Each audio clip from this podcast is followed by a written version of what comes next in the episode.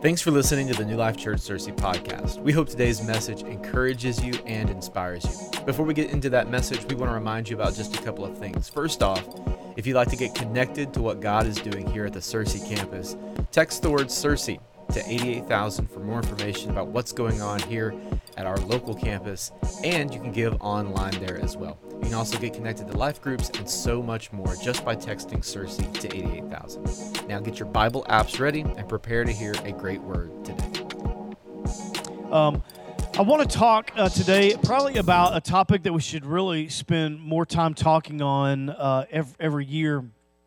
Um, and when I tell you this, you know, you may take a, a second look at me, but um, there are several scriptures that are strong related to this topic today. And so I'm going to be talking about our mind. And I want to specifically talk about what Scripture thinks about it and why it can be so very important to us. So, to get started, I want to just simply build an, an analogy of, of what the mind is. A lot of you in this room today, you may think that the mind and the brain are the same thing, but they aren't. Um, and so I want you to imagine a three bedroom home and a living room. And in one of those bedrooms is where the body lives, and that would also be the brain. So you've got the physical part of you that houses uh, the other two parts, which are spirit and soul. And so uh, we've got this physical body that we can see that uh, feels and detects the senses around us and then pulls those upward to the brain uh, which then gives us a perception about those things. Um, but that's that that would be one of those bed bedrooms would be the, the body. Then you've got the spirit, and I may teach this differently than you've heard it, but for me, I always teach it this way: the spirit is the emotional construct. And in the Old Testament, when they talked about the spirit, it was the emotional seat. So, um, you know, they would talk about that. That's where brokenness came from, like a, a broken and contrite spirit. Um, that's where joy would derive from. Uh, any any other emotion, sadness and sorrow and e- elation, all of those things came from the spirit. So imagine the spirit living in one of those bedrooms, and then the eternal part of you lives in one of those bedrooms. So um, th- there's the word that I often use, theopneustos, which is God's breath so there's a part of you that where God breathed on it and man became a living soul. And and there's that part of you that suddenly was eternal. It wasn't just uh, the part of you that's going to return to to dirt. It it was alive and will continue to be alive forever, um, because God's breath is is on it. So you got body, which includes brain, spirit, which is the emotional construct, and soul, which is the eternal aspect of who you are. And imagine them all coming together into the living room, and in that convergence, it becomes the mind. So the mind is not just um, thinking. It is, it is the whole thing. It is, it is the wholeness and the wellness of your whole existence. And you live from that. So you live out of of, of the mind and what, what it, it leads with and what it produces. That's why it's very, very important. To put this all together, I would say this you are your mind. And your mind is always with you, even if you feel like you've lost it. You haven't, you've still got it. And so it is always with you. You are your mind. And I want to give you, I wanted to just start with this. Instead of embedding them within points, I kind of just wanted to start with this and I wanted to give you the four most dominant scriptures that we have regarding the mind. None of these are new to you, but I think if we put them together, uh, you're going to see the, the strength in it, okay? So here's where I want you to participate with me. I'm going to read all four of these, and when we get to the word mind, I want you to say it out loud, okay? Now, what I don't want you to do is go, mind, okay? I want you to say it, okay? So uh, let, us start with Matthew 22 37, very popular. Love the Lord with all your heart, soul, and. Woo! That's what I'm talking about. Thank you to whoever did that. so love the Lord with all your heart, soul, and mind. Romans 12 2. Be transformed by the renewing of your Philippians 2 5, and this is such a great one, but he says, Let this be in you, which was in Christ Jesus. Now, now why I like this uh, so much is because it starts with this word let. So, this word let is a permissive word, it's a word of allowance, like, like choosing, like your volition is involved here.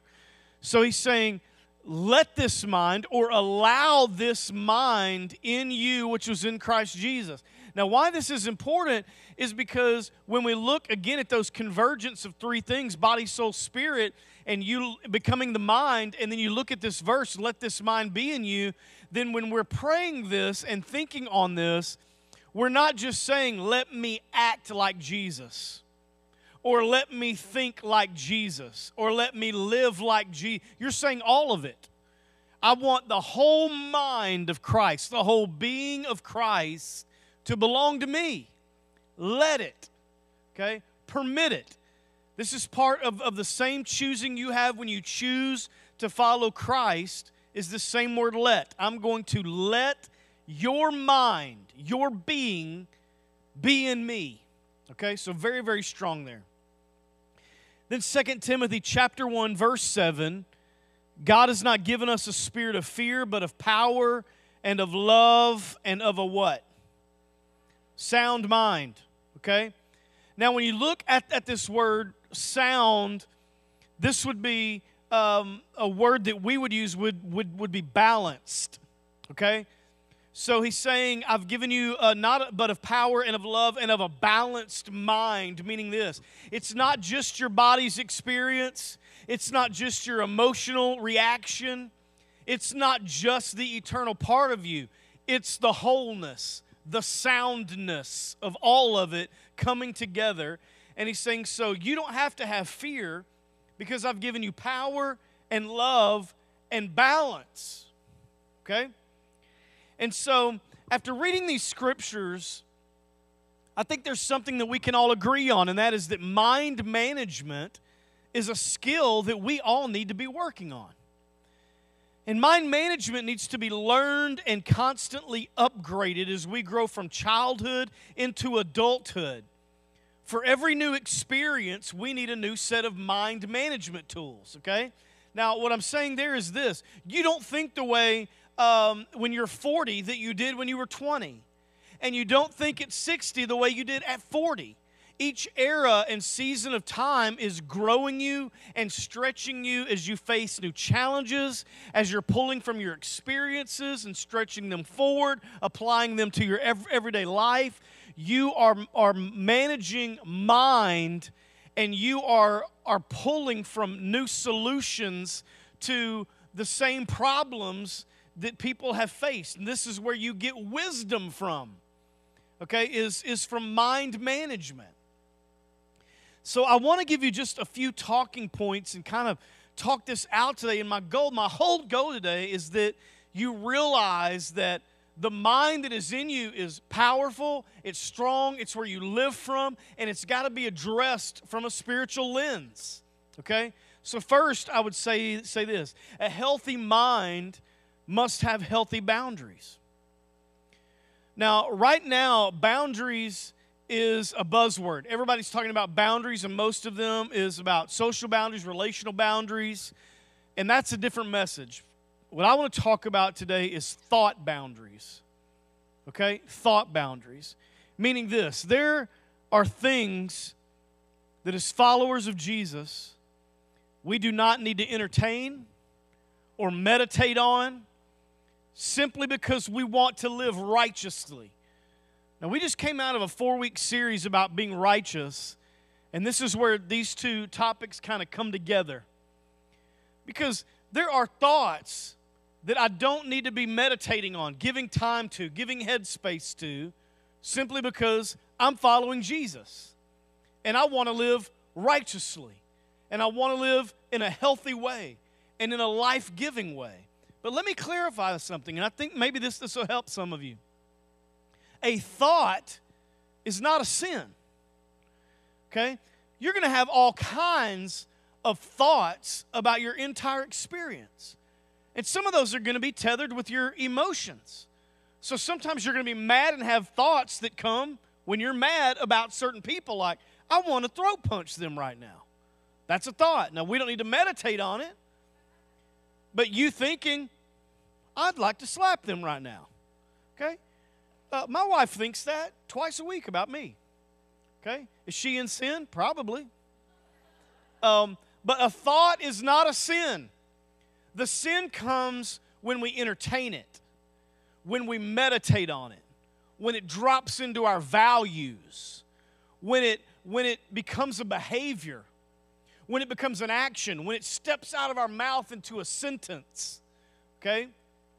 That's when it, becomes a sin. That's when we take it to God. That's when we confess it. That's when we repent of it. But a thought by itself, can you imagine?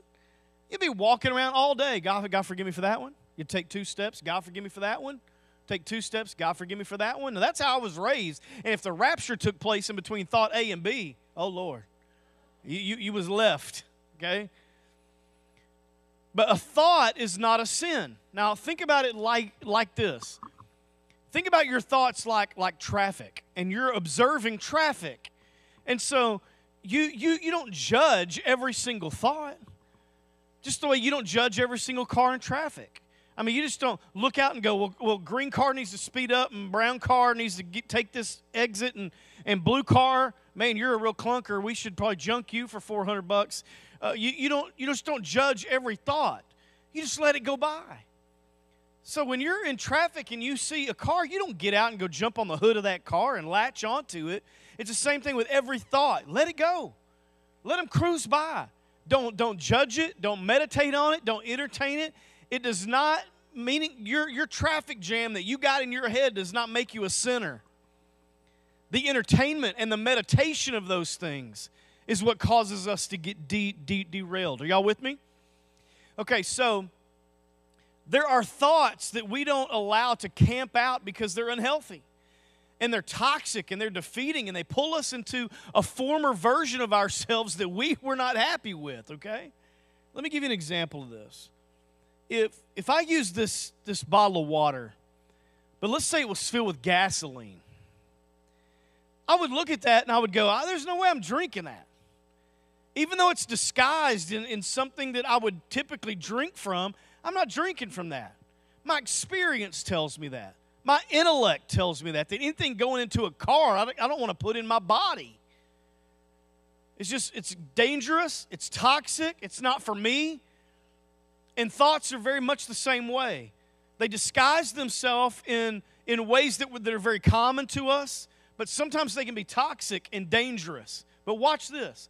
If I took this and it was full of gas, but I put it under my kitchen sink, and the faucet. And I let the faucet just aimed it right at, at the top of this, and I let it just flow for 24 hours. Pretty soon, because of the amount of water going in, it would push out the gasoline. And the gas would go down the drain and and it would just scroll through and run through this bottle of water hour after hour after hour and after 24 hours I could pick up the same bottle and drink from it. Now, why is that? Because good stuff flushed out the toxic stuff. In the same way, this is how the Holy Spirit steers our lives when it comes to our, our mind.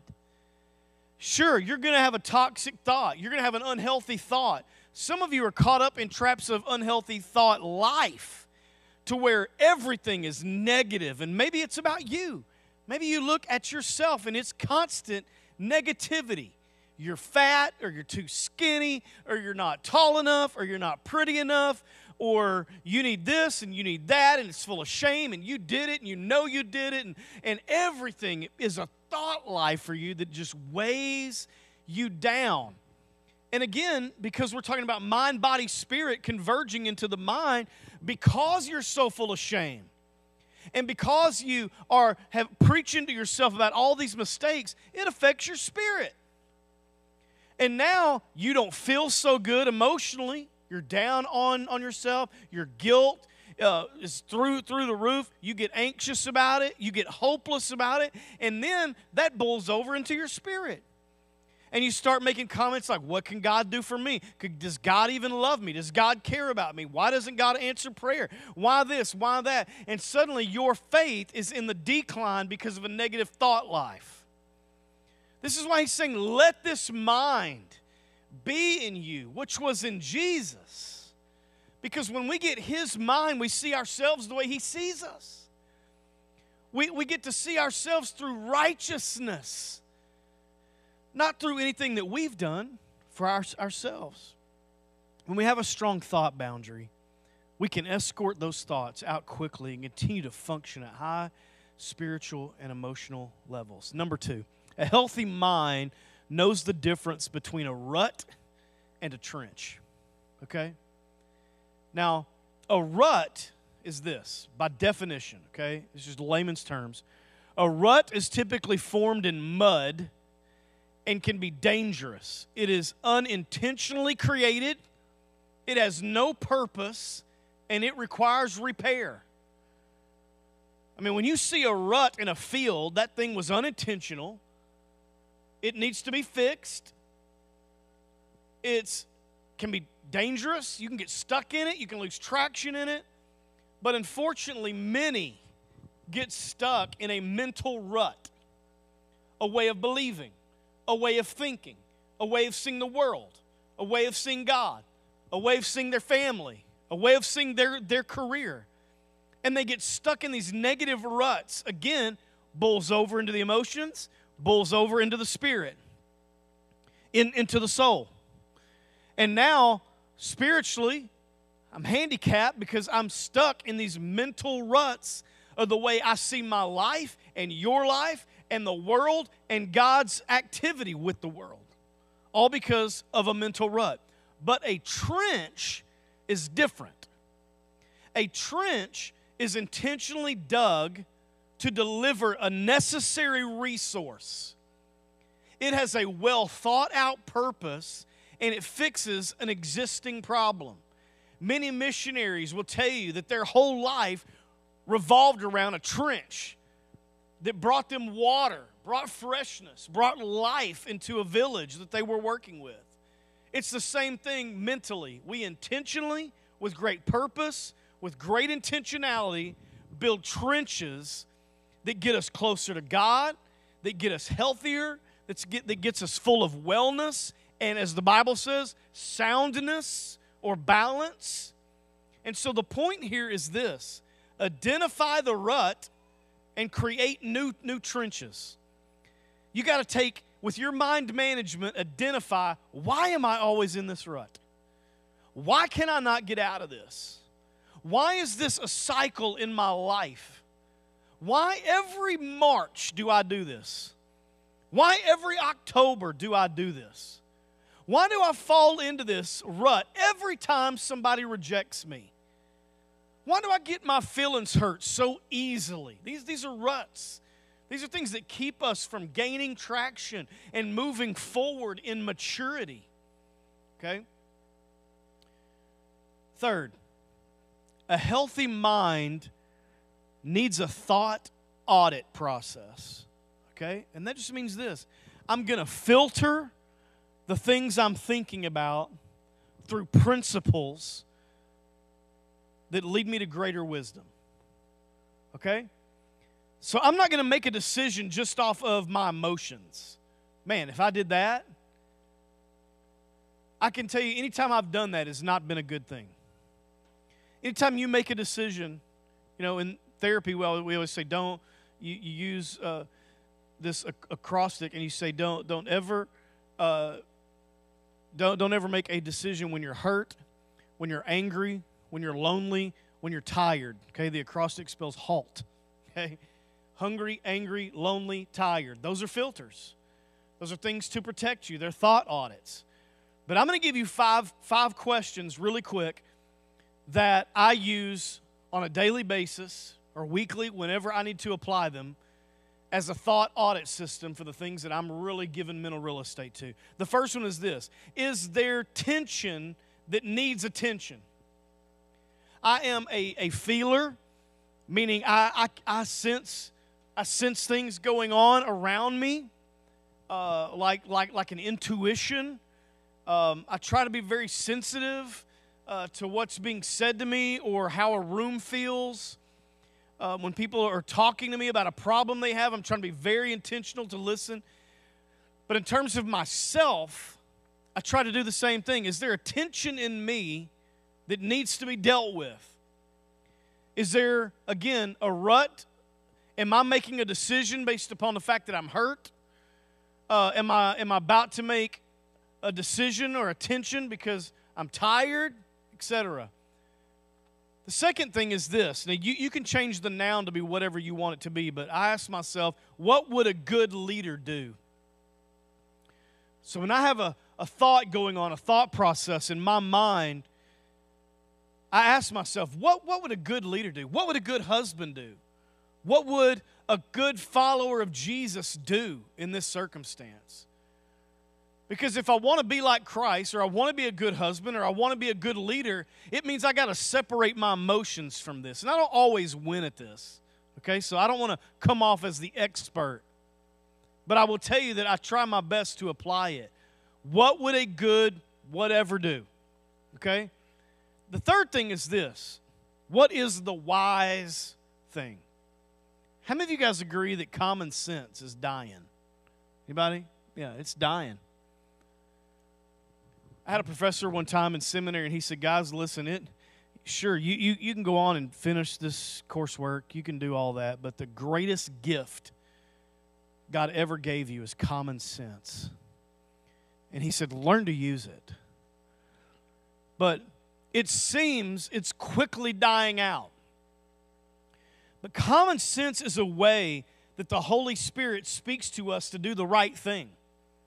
Okay? Like, should I really post this on Facebook? Is that really the wise thing? I mean, if, if I hit enter on this or send, whatever, what kind of fallout's coming back? If I just spew onto this email and send it to whoever as a reaction, what's going to be the fallout? Because there is, and the Holy Spirit goes, don't, don't do it, don't do it. I'm telling, okay, you already did it. Hadn't that how it's been for some of us? Yeah. Okay, you already did it. Well, I mean, I'll be with you through the valley of the shadow of death, you know. The wise thing. I love being around wise people. At, at first, you, you, you kind of feel dumb because you're like, man, this is so smart. I, I love having those conversations with people where I end up going, man, had I known that 20 years ago, you know how many potholes I would have avoided if you were here 20 years ago and I had that same conversation with you? How different things would have been with finance or with relationship or with, with ministry, with leadership, whatever it was. I wish I had heard from you on that 20 years ago. But sometimes we, we don't always have the, the luxury of that. But wisdom is something that we love having in our mind because it's so, it's transformational.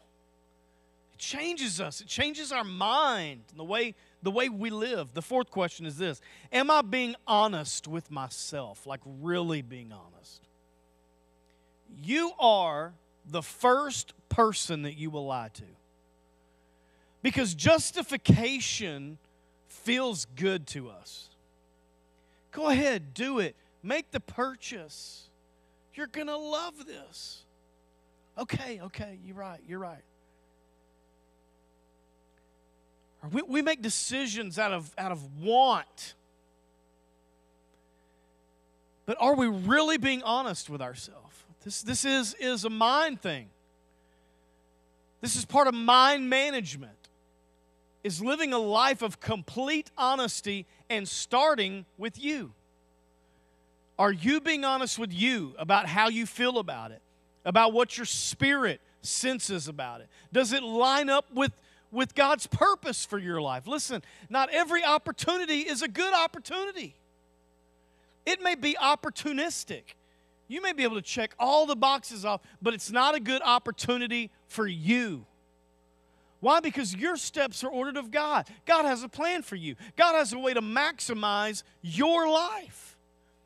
And if we will just walk by faith, just take a step, just believe, just trust. But when we go to seize every opportunity that comes our way, and if you've got just a little bit of talent, opportunity will find you.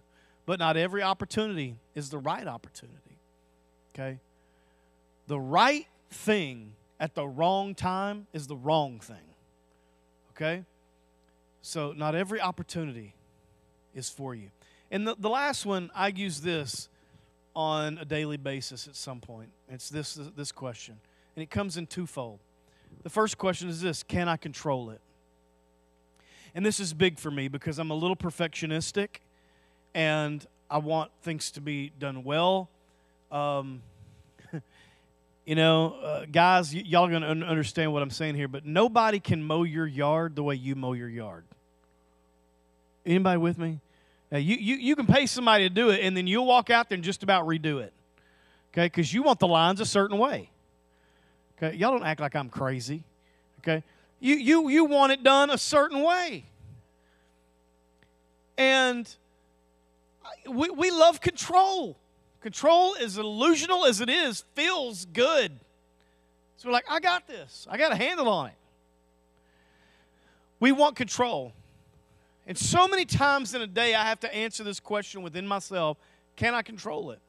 If I cannot control it, if the answer is no, I'll let the thing go.